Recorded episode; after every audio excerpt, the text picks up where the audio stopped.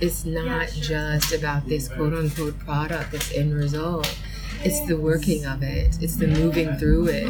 What you learn about yourself, what you learn about your family and your community, what you learn about humanity as a whole through the process of making this shit. This is for everyone who is far away from home but close to it at the same time. Diaspora Babes is the art you make, the art you love, and the arc of justice. We are brown, queer, struggling, thriving, too much, too loved, and too loving. My name is Amal. I'm a Yemeni Lebanese artist currently living in Paris, and this is Diaspora Babes Love Letters to Myself and You. Dear Diaspora Babe, today I invite you to join me in a Parisian cafe for a conversation with Brooklyn based artist and filmmaker Ja'Tovia Gary. It was a series of unforeseen circumstances and coincidences that led me to the Frank Elbaz Gallery for the opening of Ja'Tovia's show, Tactile Cosmologies. But once I was there, I knew I had to approach her to see if she would let me interview her for this podcast. And she was incredibly generous enough to give me some time at a cafe on the following Monday. It is my goal to be able to speak as compellingly, as eloquently, and as mesmerizingly as Ja'Tovia speaks about her work. And I hope that this conversation conveys the power both of her presence and of her work. I don't have a microphone yet, and the audio quality isn't as good as I hoped it would be. However, I hope that you take the ambient noise and the background busyness as part of the conceit of this happening in the world. I hope that listening to this transports you to that Parisian cafe with us two together and helps you realize that this conversation isn't happening in the isolated bubble of a podcast, but in conversation with the world. And I hope you take some of the things that you hear, babe, and bring them into your worlds.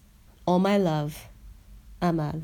I started the interview by asking, What's a recent turning point or epiphany that you've had in your creative practice? Wow, this one is actually really difficult because it's it's something that my mother used to always kind of harp on when I was younger. Um, with like my time management skills. I know that doesn't sound very like deep or it's very practical, you know. Um, usually, you know, I've been struggling with resources, but I have this fellowship now that really blessed me with resources um, and a kind of framework, a structure to work with. Mm. But my time, you know, my time, I'm realizing that I'm not the best manager of you know time and i think it goes back to being this is gonna sound crazy but you know like cpt time color people's time mm-hmm, mm-hmm. being black and having this different this very kind of non-traditional grasp of the temporal space and my work is very much interested in kind of disturbing temporal linearity we're going backwards we're going forward so i know this sounds kind of weird but like my grasp on time is actually really tenuous. You mm. know, I never really know what day or time it is, and it's kind of reflecting itself in my work, and it's something that I need to kind of. I don't want to make admonish myself too harshly, but you know, with a certain level of growth comes new responsibilities, and I feel like if I want to continue to blossom, and this is something that I'm going to have to kind of get under control, right? So it's a new epiphany, a very practical one about how I work. It's like a kind of message from the universe about growing. Yeah. You, know? you want to grow more, you have to be a little bit more disciplined around certain areas that you thought were not that deep, right? You thought, you know, I, am a kind of a fairy, and I think it's cool to not be so attached and tethered to very concrete ideas of time and space. And it works for me. It works in the in the work doesn't always work in the world. yes. But it's so cool that you started off really coming in hard with that talk about time because that was actually one of the really big things that I noticed when I saw your show, Tactile Cosmologies, at the mm-hmm. Frank Elbaz Gallery here. So it's a three screen kind of installation, mm-hmm. just for people who haven't seen it. And the three videos like are projected on different walls, and the same clip will end up moving to mm-hmm. the different walls. And so, especially since it's around the viewer, it really to me feels like you're thinking about circular time as opposed to linear time? Absolutely. Yeah. I'm thinking firstly about making sure that the space is immersive. So like when I first when first people first came in, they were standing to the very back wall so they could see all three screens. And you know, at one point I began to walk around the space, like kind of push or encourage them to move in so that they can be kind of surrounded by the three of them and they weren't standing back and trying to look to the left and to the right and to the middle at the same time, but be in it, right?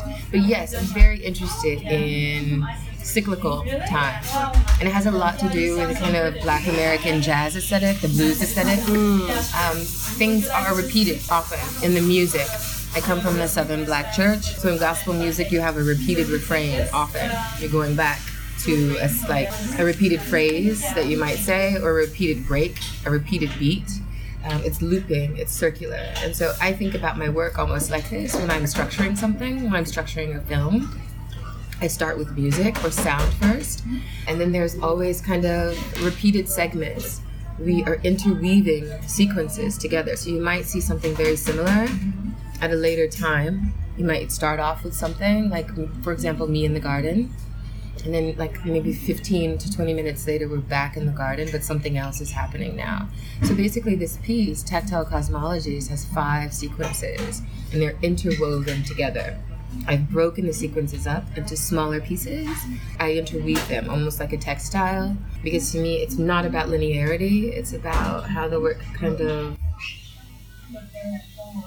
Hmm how the word breathes in a natural way, right? To me, a circular or cyclical movement is more natural and feels more organic to me than say linearity A, B, C, beginning, middle, and end. Yeah. You can find a beginning and a middle and the end in the piece, but it's not a kind of distinct point on the map, right? Things are all over the place. The beginning is coming twice the end is happening three times, mm. right? The middle is at the beginning, you know. So yeah, it's a it's a it's a way of approaching an experimental aesthetic with the work that kind of harkens back to my, you know, growing up in the church. This these traditions.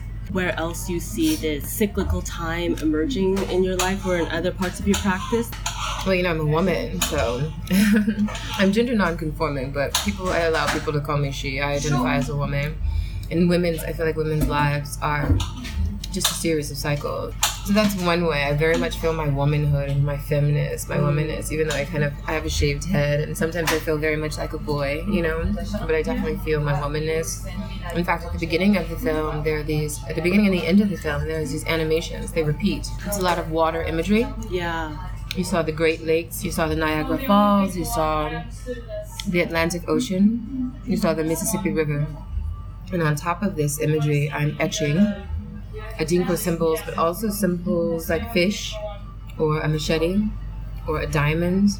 Some of the Adinkra symbols was a, was a Duafe, which means beauty and femininity. So I'm referencing these two goddesses, these Orisha, mm. Yemaya mm-hmm. and Oshun. Yeah. Sorry. Yemaya and Oshun. Because these are my two heads. These are the women, the goddesses that God, guide my life. Mm. I'm the daughter of two waters, it is called. So, in my spiritual tradition, Yemaya has my head, but I must also acknowledge Oshun. So, this opening, it's a kind of experimental animation with these etchings and the water and the paint. And there's a music, a sound. It's a gospel song called How Can I Lose? Hmm. How can I lose with the help that I've got? That's what she's saying. Her name is Shirley Ann uh, Taylor. And so, to me, this is an offering. And you see, it begins and it ends the film. This is another kind of cycle. So I'm interested in kind of making sure that I make space for the feminine in the work, for the divine feminine in the work. It's very important because this is the help that I move through the world with. It's not just me. It's kind of ancestral help mm. in my life the ancestors are venerated because of my spiritual traditions, but also just because of who I am. I'm very interested in the past, interested in my own family lineage. So this is another way of thinking backwards, of thinking, you know, from the past and how to move forward. The last person I interviewed who works in Brooklyn as well, Mm-hmm. um, she said that art only exists as a social relation. That's something Mm. she asserted. And so I was wondering what other relations form your creative practice besides the ones that you just mentioned? Well, you know, I would say the main one would be power relations. I'm really fascinated in, by power, how power is maintained, how power is usurped, how power is accumulated. Um, so I'm always ass- assessing this in my own life. Be it my positionality as a black woman, what is my power in whatever relationship I am negotiating, and whether it be a very personal one or a kind of larger collective one, how I find myself within the collective. And also, it shapes the way I make my films. You know, I assert a black, feminine, uh, subjective space, right? So this is me attempting to reclaim power from the traditional, you know, white male dominant space of making films, particularly both fiction and nonfiction film. I would say that power relations are always at play in my work. Black women are centered in the work. So we're thinking about, of course, you know, gender, uh, race, sexuality, how violence plays a part based on where you are positioned in society, how uh, power structures your life, whether you are lacking it or you know whether you are attempting to make some a move to to gain personal power collective power. So I would say that I think that all relationships have a power dynamic, and many of them are they go unexplored because we don't want to we don't want to think about that. We want to think that we're on even ground. But I feel like for somebody like me who's been undermined from the get go often, it's a constant negotiation both in the work and in my personal life. I feel like. In an ecstatic experience, which is one of your older works, Mhm. ecstatic comes from the word ecstasis, which is a Greek Mm-hmm. root, and it means to stand outside oneself. Mhm. And so I wonder what you think about the relationship between the personal and the collective in your work. Hmm. You've got some really good questions. Thank you. It's funny, I love that you've got the etymological, you know, definition because that's very much what I was thinking about. You know, it wasn't a kind of sensual or sexual. Well, sensual, yes, but sexual, no. When people think of ecstasy, they think of all sorts of things. But mm. it was very much, to, you know, about being, as we would say in the South, beside oneself, meaning mm. outside of one's Yes. normative, you know, state. So whether that is entranced or you know the Holy Ghost or fueled by so much anger that you're ready to smash a cop's car, that's what that was about. You know, this this other state, this kind of numinous, otherworldly moment where you are literally outside of oneself. Um, but in terms of the collective, that's interesting. Well, I'm really obsessed with. There's a really amazing black feminist scholar. Her name is Hortense Spillers. She is a professor at Vanderbilt University. She's like a very venerable, venerated thinker, black woman thinker. Um, and she, in fact, the, the name Tactile Cosmologies comes from a paper that she wrote called Intimate Shades of Intimacy.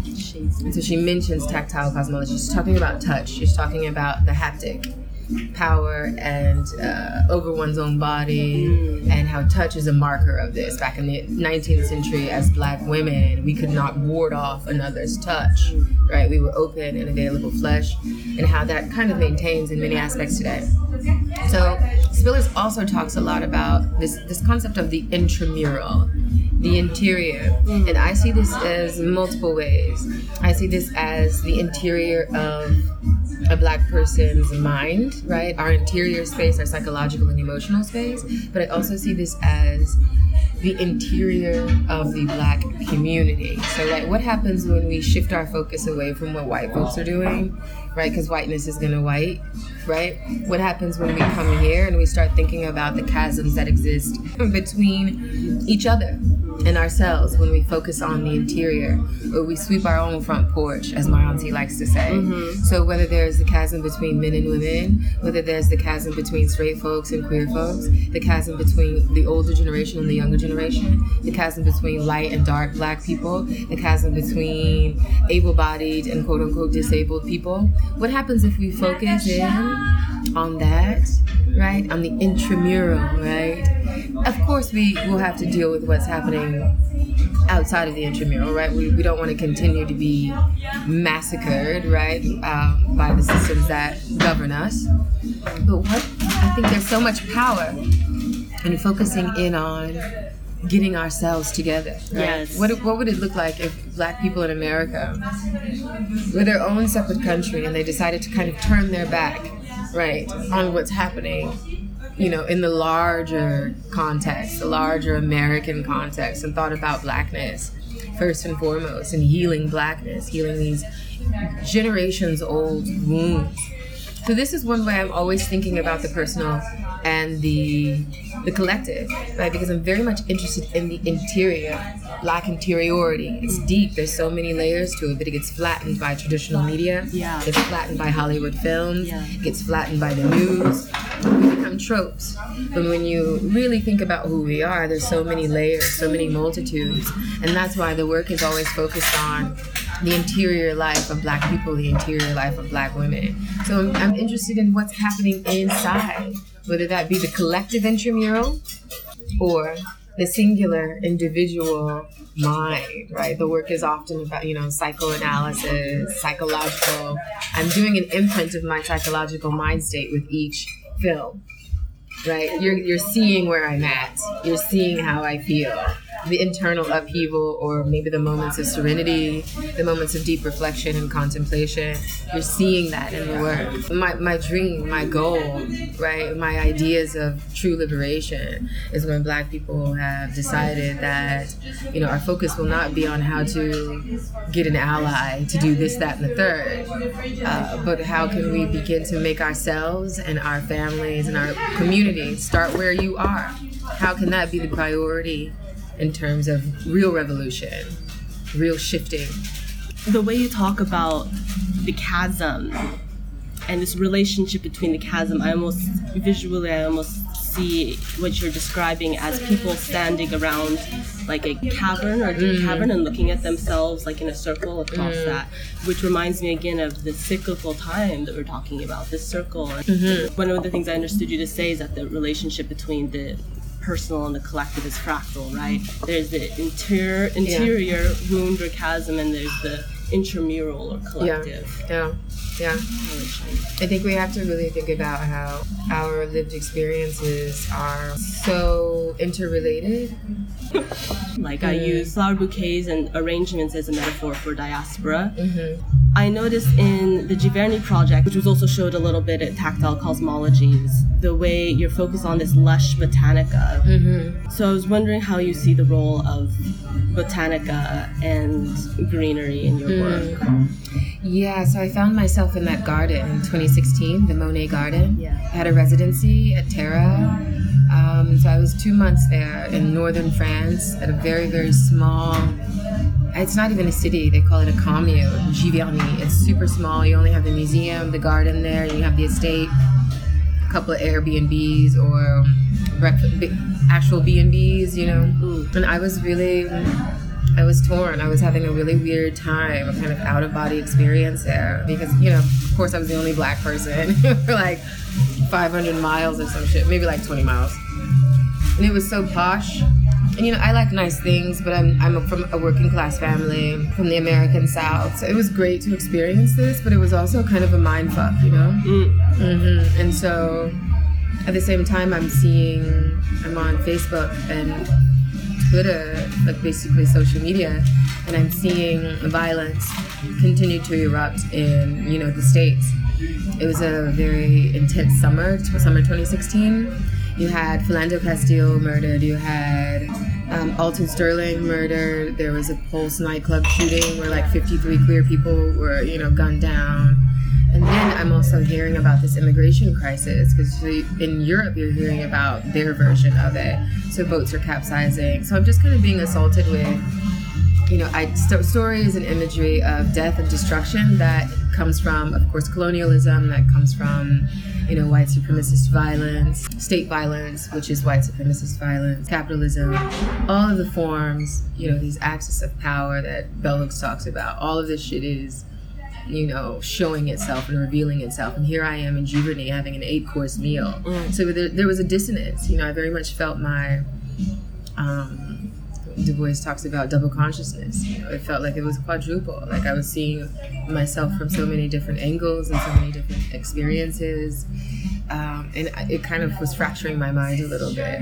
You know, but I would go. I would retreat to certain parts of the space. There's an orchard behind Butler, which you see me in in, in Tactile Cosmologies in the, the Giverny document piece.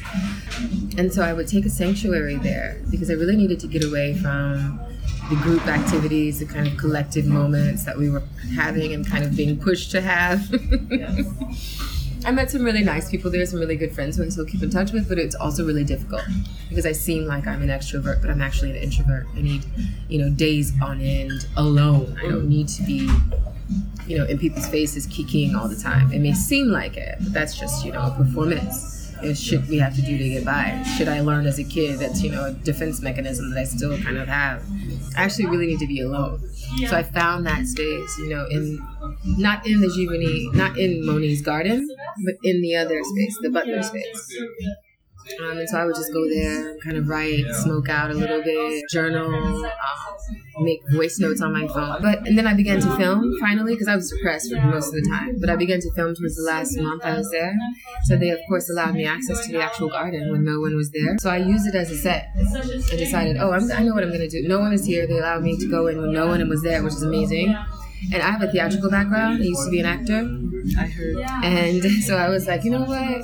I'm gonna use this. You know what I'm saying? I'm gonna be a character. Her name is gonna be the Negress, and I'm going to express how I feel in this space. And you know what? The moment I walked in, I was like, I need to release a scream in this motherfucker. It felt so placid. So beautiful and bucolic and serene, but it didn't. It was man-made. It felt like it was built on top of like the bones of somebody, mm-hmm. right? Or the blood of somebody. Mm-hmm. And I fucks with Monet. I understand he's a quote unquote master. I understand the beauty of the paintings and, you know, the radicalness of his art at that time. His work was considered quite, you know, daring, right? People were not fucking with it at first. I actually find a sort of link between our work, right? My cuts are like brushstrokes. They're sharp, they're staccato, they are not clean. It's not conventional Hollywood edit. It is considered daring. It's considered a bit rough around the edges. So, in many ways, I, I see a kinship in terms of the art practice with him. But you know, he's an he's an old white man with money. He had enough money to make a man-made fucking garden, right? So, what does that mean? You know, in terms of like his positionality and his power, which I'm always interrogating. Also, you know, that space wasn't made for the likes of me. There were models who would come, um, but they were never like this. They were never a bald-headed black woman with big hips and flat feet. You know what I'm saying? Like that's not. And so I felt for me, putting myself in that space was a kind of political action. Um, an unruly body is, you know, is, is coming into this space and making it hers from their point of view, is it a tainting? Um, is it a you know a takeover? From my point of view, um, there's so many ways to read this body being in, in this space and being in the center of the frame. I'm not serving some lily white woman who's laid out on the grass. I'm not at the end of the frame, the edge of the frame. I'm in the motherfucking frame, running back and forth. I'm screaming, but my scream is trapped. I'm smoking. I disrobe at one point. Um, so I'm transgressing that space. It's very important for me to transgress that space and not simply enjoy the luxury, right? Because the negress is a captive as well, right? Um, so I see. I'm also thinking about like in art history, you know how women's bodies are often metaphors for the land and the landscape. Um, so you see drone strikes happening in the Giverny document. And there's a moment where Fred Hampton, who's a Black Panther, he talks about Negro imperialism, right?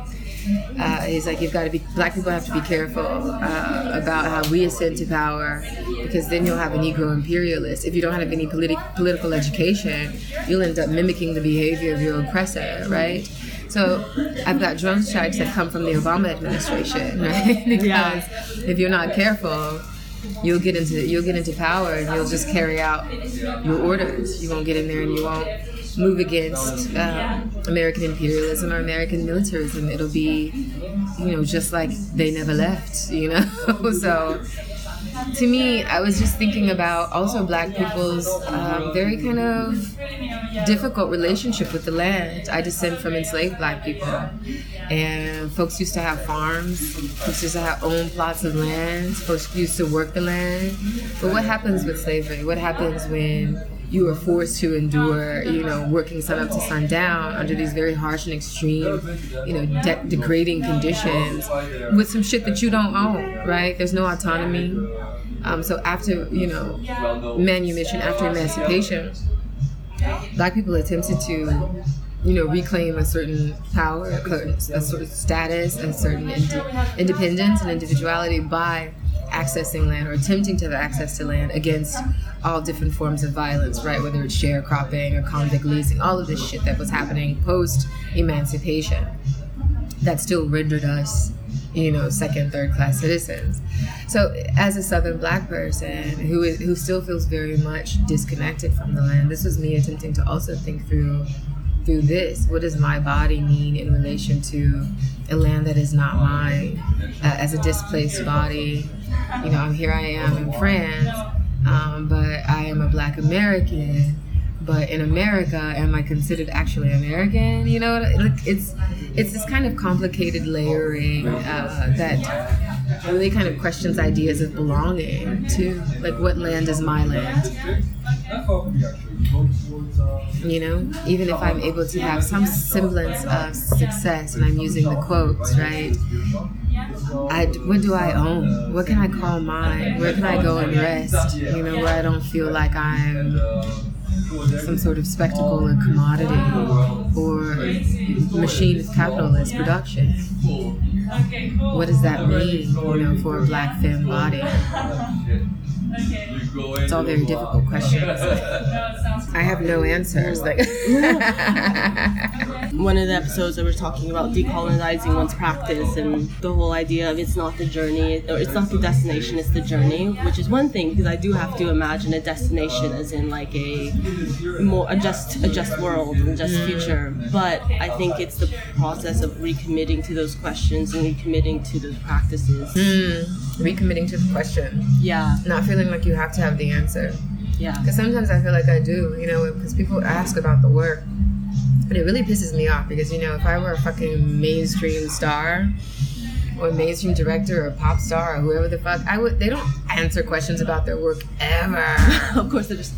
It really pisses me off because, you know, like Donald Glover, who made this video where he's murdering people. I had questions. I wanted to know what's going through your mind. I enjoy having these conversations, though, especially with young people, because they're rigorous. They're really thinking. Um, but it irks me that other artists don't have to. They don't have to do any deep thinking if you're in the mainstream and you've got millions of dollars behind you. You've got a, you know, somebody coming in doing the creative direction and the art direction, and you're just kind of like, yeah, sure, let's roll with it. But what's what's the politics behind your shit? Mm. You know, what what is there a de, uh, decolonizing practice? Is there an imperative for that? Because I feel like a lot of folks who are saying, you know, they're on this black shit, this black power shit, but they're fucking, they're just caking up. Really, that's really what it is. Um, I can't get too mad at them, especially if you grew up poor. But it's like we can also interrogate one another. Can we also come together and reason? Can we talk? And you can't do that with like somebody who's a multimillionaire. You know, I don't have access to them, but oh, and we don't. You don't as a young person, right? So yeah, I don't know. But what was your question, girl? I'm sorry. Oh no, I, I hadn't even I hadn't even formulated. Now I'm just going in. I see you're working at Harvard this coming year. My yeah. mentor slash old professor Elle Perez is also going to oh, be there. The photographer. Yeah, I love Elle. I haven't met them yet, but I know of them and their work a lot. The work is so tremendous, um, but I haven't met them. I'm, I'm, dying to meet them and to have my photo taken.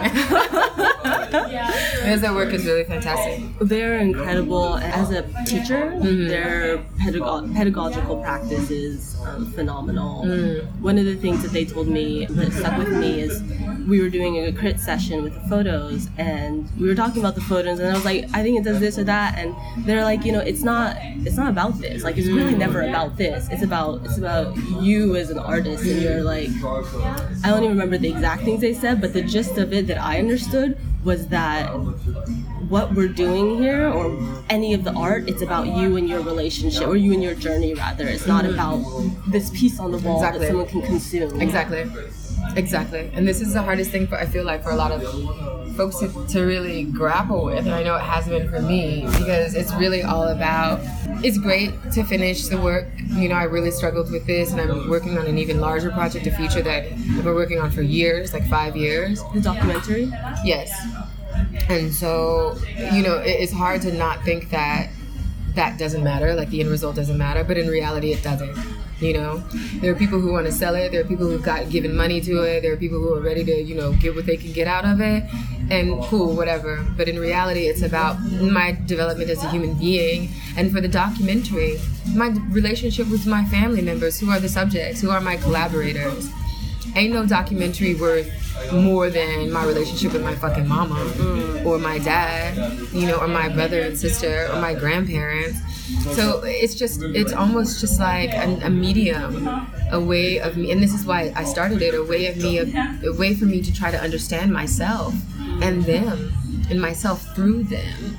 So yeah, I, I would really echo what Elle told you. It's not, you know, it's great to be able to make work. I have, I talk a lot of shit, you know, about life and you know it's tough for a black woman, and it is. But I'm so really blessed and privileged. I get to make work. You know, I've been an artist since I was a little girl. So now I get to be an artist as a grown person. You know how many people that's not their reality? I get to make films. It's super privileged.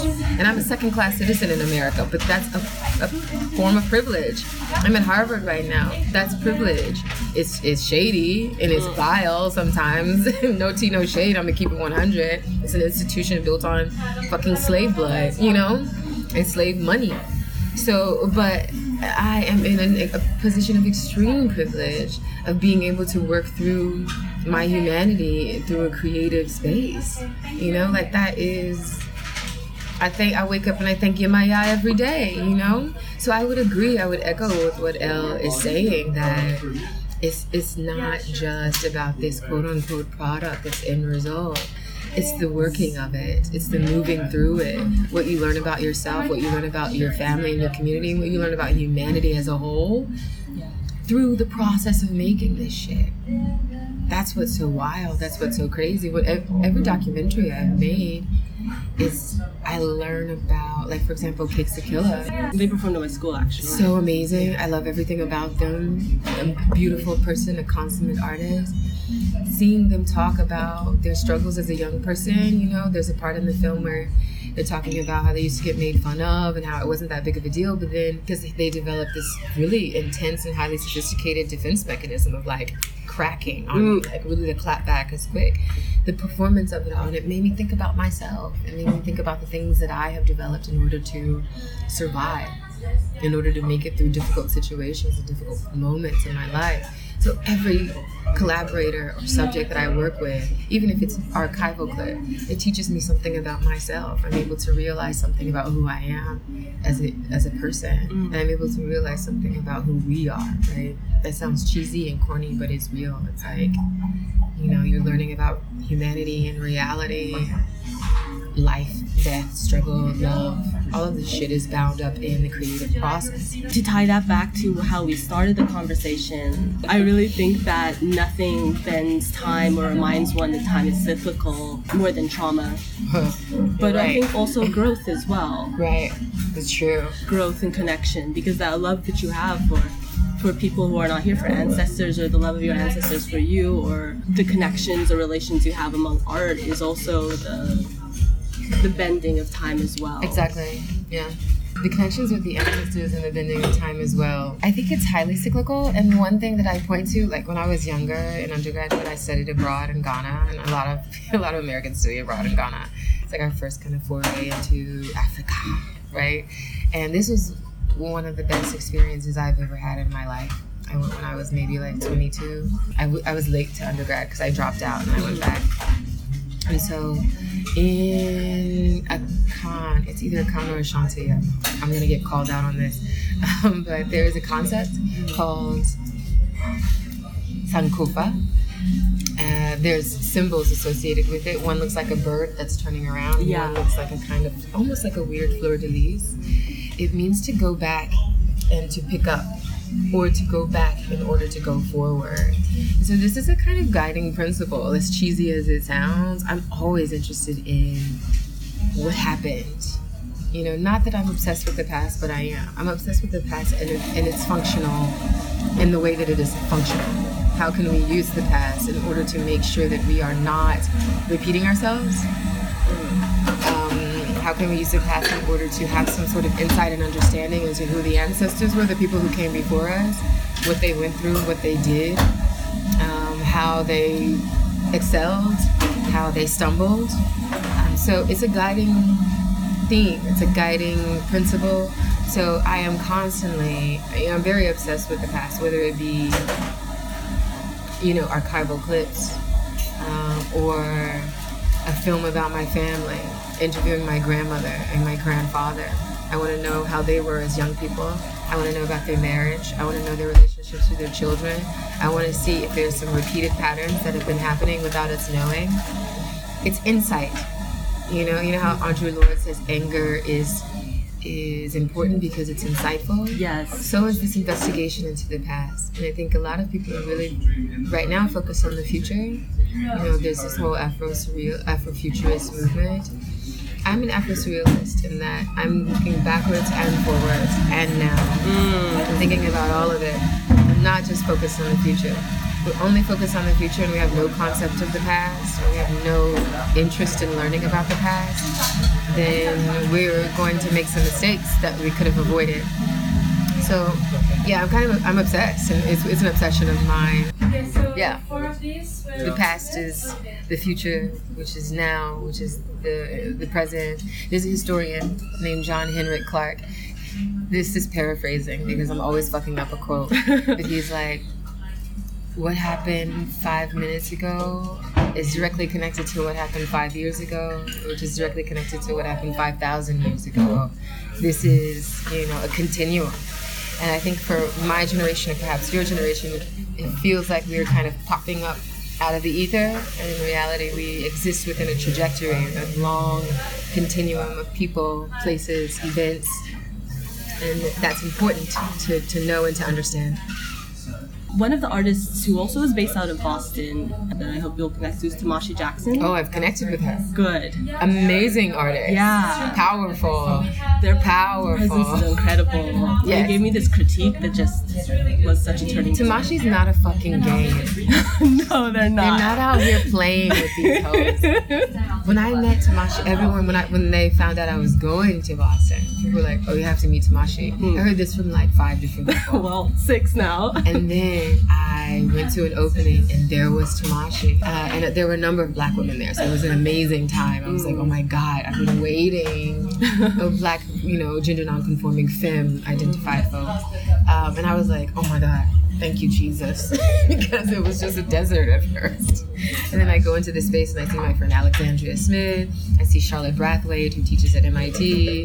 I see Tomashi. I see Imani Uzuri, and it's just like, okay, are we in Brooklyn or what? Wait, I'm gonna look up Charlotte Brathwaite. Uh, Is she director? Yeah. I think I, Theater. I I acted in a play that she did at my school in um Bulrusher. Yeah, uh, they directed Bulrusher at Williams College like when I was a freshman, and they also are s- a very powerful presence as well. Yes. Yeah. This is a question I'm still working on formulating. In the Giverny document, mm-hmm. you play the recording from Philando Castile's girlfriend mm-hmm. right when he was murdered. And Tomashi Jackson showed a piece at my school that it used the, only the audio as well Yep. from the arrest mm-hmm. and assault of Sandra Bland. And it was superimposed over the abstract kind of color that makes the lexicon of Jackson's work. Mm-hmm. But I'm wondering how you think of abstraction in your work and the abstraction and its relationship to violence mm-hmm. and encountering violence in art, I guess. Mm-hmm.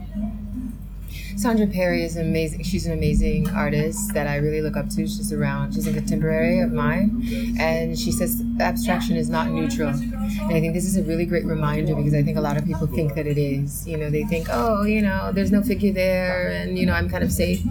Um, and for me, this clip that you're seeing, where you're hearing Diamond, you see Diamond, you never see Philando. You see the little girl, Day Day.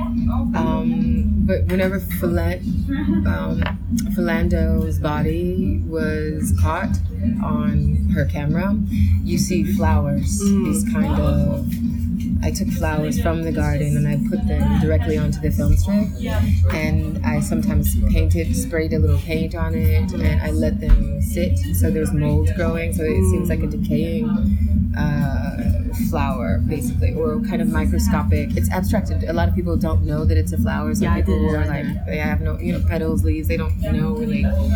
Um, but to me, it is more. I can't. I can't show a fucking dead, bloody, bleeding out black body. It's. It's just not necessary for me. I. I don't even. Really, I don't want to see it. I don't think it's necessary for us to see it to understand the ex, the extreme dire situation that black people are are in. And I think that's a lot of people's argument that oh, we need to see this. Uh, we need to document this so that folks know. I think people already know. Um, I think the history of visualizing dead or suffering black bodies is a long one, particularly in America. The lynching postcards, um, white folks used to give these as gifts. They would send them to people. Um, photos of charred, hung black bodies being circulated. They would take fingers, they would take uh, genitalia, toes. You know, it shows just the depravity of, of, of, what we're up against, right? And it, that has not changed, right? People say we've made some sort of progress, but that in reality has not changed because you see these viral videos of black people being gunned down, murdered, attacked, assaulted by police, by citizens, and what have you. And folks feel like we need these for a sort of campaign to end the violence, but it hasn't done so. If anything, it is titillating a certain sector of the population. It's getting them off. They're really into it, in fact. It's like that lynching photograph. So for me, I'm working directly against it. Um, you have to, when you don't see this body, then you only hear the sound. And it's juxtaposed against me in this serene garden, and you see these flowers flittering across the screen at a rapid pace, and you hear her voice. You hear her pleading, you hear her praying, you hear her saying, No, this can't be true. And you hear him moaning. Now, you, as the vi- viewer, you have to do some work now. You have to fill in the blank based on your position, based on what you've seen with your own two eyes, based on what you think in your mind and in your heart about black folks, about yourself and your relation to black folks, uh, about your relation to power and violence, your own ideas around violence or ideas around the police. You have to begin to, it forces you to be an active viewer. It's not just me handing you a lynching photo, right? So you have to kind of do some work, and to me, that's important for as a maker. It's important to have an active viewing audience, not some passive, you know, glazed over eyes. You expecting me to tell you how to feel. So I feel like when you know my technique and Tomashi's technique, perhaps it's really asking a lot of of the audience. And it's displacing or disrupting these traditional ways of these traditional ways of showing blackness on screen. Right? So whoever is usually titillated is now not titillated. They might actually be even more disturbed. I showed Giverny 1, Négresse Impériale, which is basically just a segment of me in the garden and the, the video, the, Yeah. pho- the police video, or, or Diamond's Facebook Live video. It's back and forth, back and forth. It's its own film, so it stands alone. Played at Rotterdam, it played at New Orleans, but I've embedded it into the Giverny document. So I played this in a room filled with black people. I went to LA, my friend Chaiko had a party. Shout out to Chaiko. She, she's a filmmaker, she showed her work, I showed my work. Our friend Numa showed some of her work, and we just had a vibe. Black folks, just nothing but black folks in the room. And I was sitting next to a man uh, named Amin, and he's huge, tall, big black man, as you can imagine how his life must be when he walks down the street. And the moment we go from the garden to the D- Diamond Reynolds Facebook video, he stiffened next to me because he was preparing himself to see somebody who looks like him being taken down to the ground, right? And I reach over, I put my hand on his hand, and I said, "There's no, there's no dead bodies in this. You can relax. You're only going, you're only going to hear some things." And he kind of, you know, he breathed a little easier, but the work is still very difficult for people and it's supposed to be. I'm not trying to re-trigger and re-traumatize, which is why you see no dead bodies.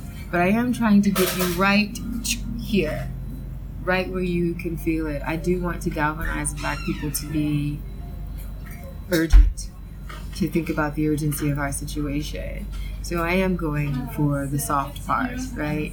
And I want white folks. I'm not really concerned about them. I want to make sure they're not titillated by my work. Mm the work is very much a direct dialogue with, between myself and other black people, specifically black women most of the time, black queer people, but blackness as a as a collective. That's who I'm talking to. As Arthur Jafa says, everybody else is eavesdropping. They're listening in. And I, we're allowing you to do so at the moment, mm. right? We're allowing that to happen, but I'm not centering what they like, right? So I'm, I'm I made sure that you know we I don't think we need to re-traumatize in order to educate people. That's why I mentioned the Donald Glover video. Yeah. That really it really fucked with me and I like Donald Glover's show Atlanta. But that video, I couldn't fuck with it. I couldn't fuck with it at all because who are you who is this for? I don't need to see you gunned down. I don't need to see you reenact this church massacre. In fact, I'm wondering what sort of dissonance you have in your mind in order to be able to do that. Thank you so much for sharing all that with me. You've given me a lot to think about. We'll wrap up with I'll give you a choice between questions. The first one is What role do you feel artists have in the revolution? Hmm. And the second is what would you offer to any younger black or brown artists who are working to maintain their practice? Wow. You're like, yeah. um, the artist's role in the revolution. Toni, I was Toni Cade Bambara who says it's the writer's role or the artist's role to make a revolution irresistible. Um, right? And you know, with my work, it's really difficult because I find myself at a really weird crossroads. I have to interrogate and implicate myself often because I'm at the point now where I actually am not poor anymore. I'm making money from the art. So while the work is still very angry and urgent and pushing people, prodding them towards a revolutionary moment. Um, it's also a, a, space of art and commerce, which feels really strange for me. You know, on one hand, I want health insurance and I want to be able to eat. Uh, you know, six months ago they were trying to evict me. You know, so on, on one hand, I want I don't want that reality. I don't want a tenuous, you know, vulnerable reality. On the other hand, though, I think that it's very much the artist's job to, as she said, to make it to make it irresistible.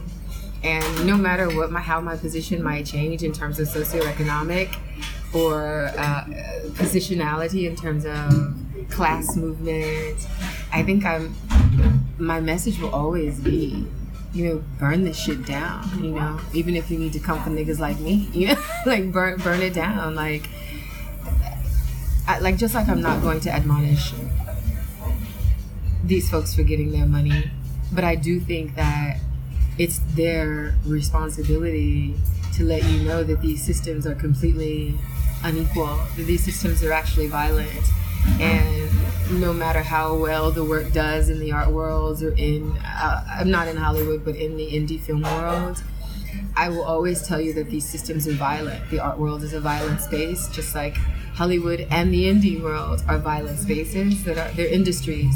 We put world after them, but they're industries, and industries are built on, you know, capitalist, exploitative labor practices and you know violence. Um, there's a classist uh, classist hierarchy that exists within all of these systems. I am not at the top of them So no matter where I am, no matter how well the work does, I'm always going to say to someone like you, to someone like my little sister, and to someone, you know, my friend, this is still, you know, very rotten to the core. This is capitalism, so it's pimp or be pimped. Um, and this is me attempting to pimp this shit for what it's worth, but it needs to go. Stokely Carmichael Kwame Ture said capitalism is a vicious system. It's a vile system, and it has to go. Now, I'll say that regardless of whether I'm worth, right now I'm worth what, $8? Black people have a medium income of $8. I'm not worth $8, but I have some savings under my belt now. I'll say that whether I have some savings, right, whether I'm worth $5 million or whether I'm worth $500. Capitalism is a vicious system uh, and it needs to go. So I think it's, oh, it's the artist's job to tell the truth regardless of whether they have reached a certain level of success, right? I could be worth as much as Beyonce, but my job is to still tell you that I'm not supposed to really have this much money. this system shouldn't even exist for me to be able to accumulate this much money. So that's my job. This is how I, I sleep at night, regardless of whether I'm able to come to Paris or not. Because I'm still going to let you know, yeah, I'm here in Paris with you, um, but I'm beholden to someone as well. I'm Frank Wilderson says, I'm still a slave. And I, in many ways, very much agree with him. Um, so, yeah, my, the artist's job in the revolution is to make it irresistible, but also to make it quite plain. And we do that by telling the truth. Baldwin says this as well. Um, and what would I tell a young person? Stay fucking rigorous. I like how the young people are pushing the older people. Like, bitch, I want to be called they and you're gonna call me they ho, you know, and you know they have to deal with it. The dinosaurs will be gone soon. We respect the elders, but I think that the young people have to have respect as well because there's a wisdom there as well. You know, I argued with a friend once. She's like, "Young people aren't wise. You know, you get wise as you get older." And I'm like, "No, there's a wisdom from each position. There's a knowledge that I lose once I get older." because I'm no longer in your shoes. I don't know what it's like to be 23 within this current political moment. You feel what I'm saying? So you have something that you can teach me. You have something you can teach a 75 year old. Um, and we need that. We need those voices. So I would encourage you guys to continue to be rigorous, continue to be loud, continue to be urgent about what you want and what you need for the new and coming world because it's yours. Motherfuckers have left us with a shitty inheritance there's a clock now. The shit is winding down. Are we gonna make it? That's y'all. That's me and you. We gotta decide that. So continue to be rigorous and to be unflinching in the work that you do and the questions that you ask and the demands that you seek from people my age, older, from people your age and younger. Because this is y'all shit now. These motherfuckers is gonna die soon. Hopefully we'll make it. Amen. I mean Thank you. Thank you. You're really popping. You have good questions. Thank you so much.